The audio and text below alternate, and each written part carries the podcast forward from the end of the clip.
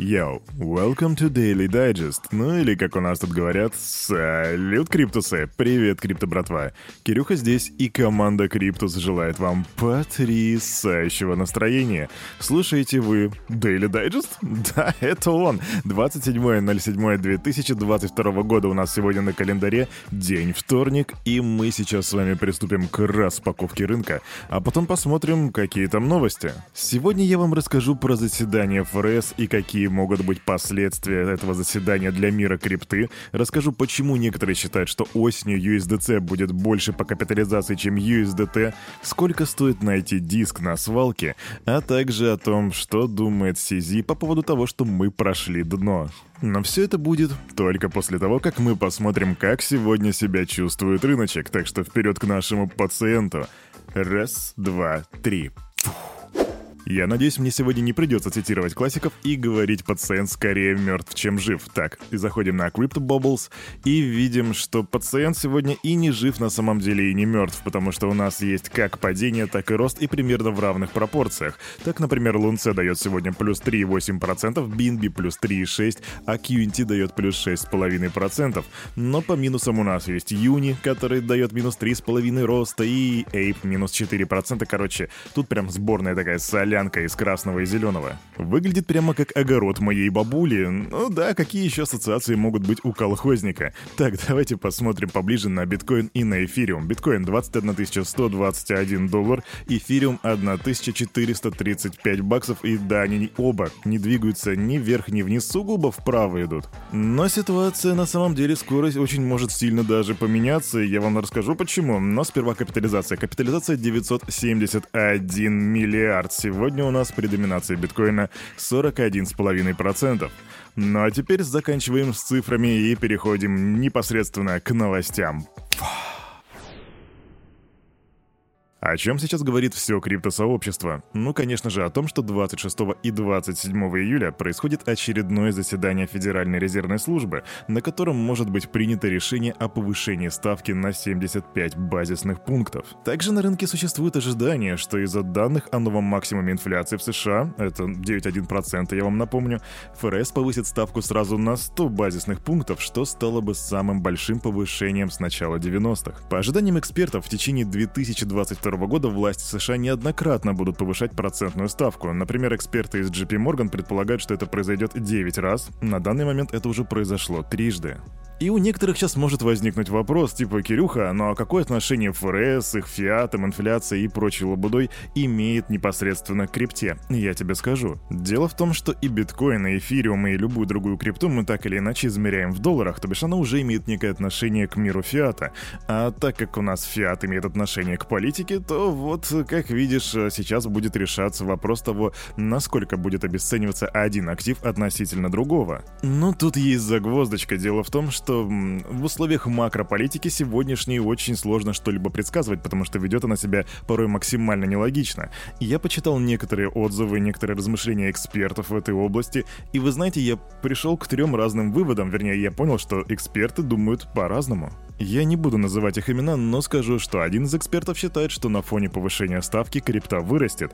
Другой считает, что мы пойдем в боковике с какой-то, возможно, некой волатильностью, ну то бишь это будет боковик. А третий эксперт считает, что мы, скорее всего, будем нащупывать дно в очередной раз. Как видишь, эти люди называют себя экспертами, но у них три диаметрально противоположных мнения. Красиво прям как в книжке. Либо вверх, либо вниз, либо в бок. Все, что Кирюха может сказать, это то, что наше будущее туманно, и постарайся просто не торговать сильно-сильно большим плечом в ближайшие пару дней, потому что это может быть попросту опасно. Идем дальше. Небольшая новость из Российшки. У нас тут Министерство экономики предложило принять нормы, регулирующие выпуск и оборот невзаимозаменяемых токенов, ну или, как мы их называем, NFT-шки. Ведомство предложило установить правовой статус NFT, пояснить возможности выпуска таких токенов в России, их регулирование обращения, а также защиту приобретателей NFT. Да, кстати, по новому закону вроде как людей, которые владеют NFT-шками, называют приобретатели NFT. Звучит мемно, не так ли? В общем, это нам сулит изменениями в федеральном законе о о цифровых финансовых активах. Думаю, за этим стоит следить, особенно если ты NFT-трейдер из России. Но не волнуйся, Кирюха в Daily Digest тебе расскажет, если что-то появится, если будет какие-то апдейты. Идем дальше. Аналитики из Arcana Research спрогнозировали продолжение роста капитализации USDC от фирмы Circle и дальнейшее падение рыночной доли крупнейшего ныне стейблкоина USDT от фирмы Tether.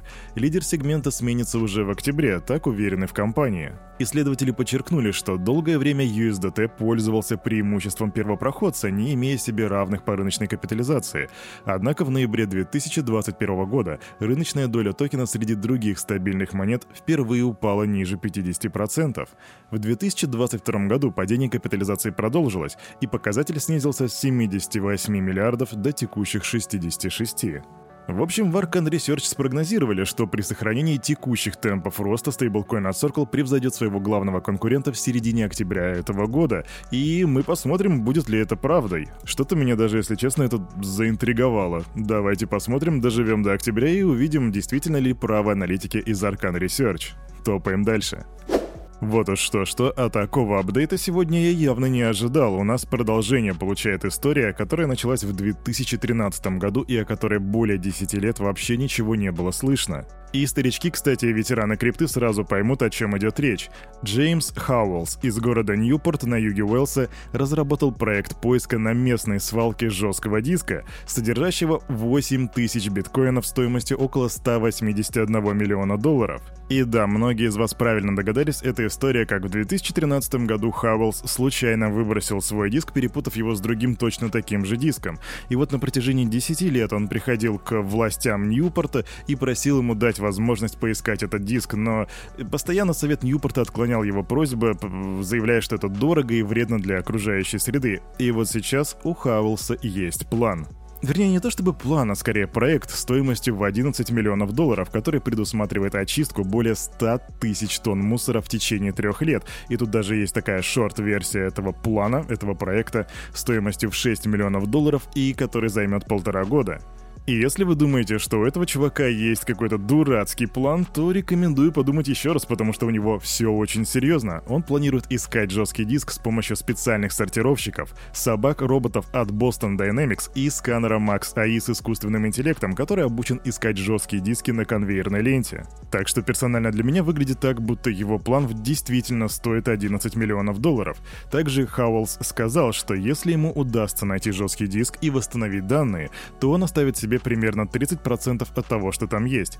Около трети пойдет на вознаграждение команды, 30% инвесторам, а остальное будет потрачено на местные нужды, в том числе и на выплату 50 фунтов стерлингов биткоинов каждому из 150 тысяч жителей Ньюпорта. Так что я за Хаулса держу пальчики крестиком, надеюсь, что власти ему разрешат сделать то, что он хочет, и он найдет себе инвесторов. Будем следить за этой ситуацией, возможно, через три года он в действительности найдет свой жесткий диск, если какая-то коррозия и местные такси токсины не съели полностью всю информацию с этого девайса. Идем дальше. Квик новость. Unstoppable Finance утверждает, что Solana является более децентрализованным блокчейном, чем люди привыкли о ней думать. И в качестве аргумента приводится количество активных валидаторов и коэффициент Накамото. И я вот сейчас смотрю на цифры и вижу, что у Solana 1875 валидаторов, в то время как у того же Космос 175 всего лишь. Что же касается коэффициента Накамото, то он у Solana 27, а у Космоса 7. Но в то же время у Polkadot коэффициент Накамото составляет 82 пункта, то бишь Solana в коэффициенте Накамото не настолько хороша, но и не настолько плоха, да, то бишь и не, и не ужасно, и не отлично. Вот еще бы работал этот блокчейн не по расписанию, а как оно уже нормальный блокчейн работать, и бы цены ему не было бы, наверное, но, увы, есть то, что есть. Рубрика «Криптотвиты». И тут у нас глава Binance написал в своем твиттере следующее. В ретроспективе мы прошли дно, и я сделаю отсылку к этому твиту, когда мы достигнем нового all-time high. Но это не предсказание, я не называю название монеты, так что это не финансовый совет. В общем, глава Binance считает, что мы прошли дно. А что ты думаешь по этому поводу? Пиши в комментах, подискутируем, подумаем.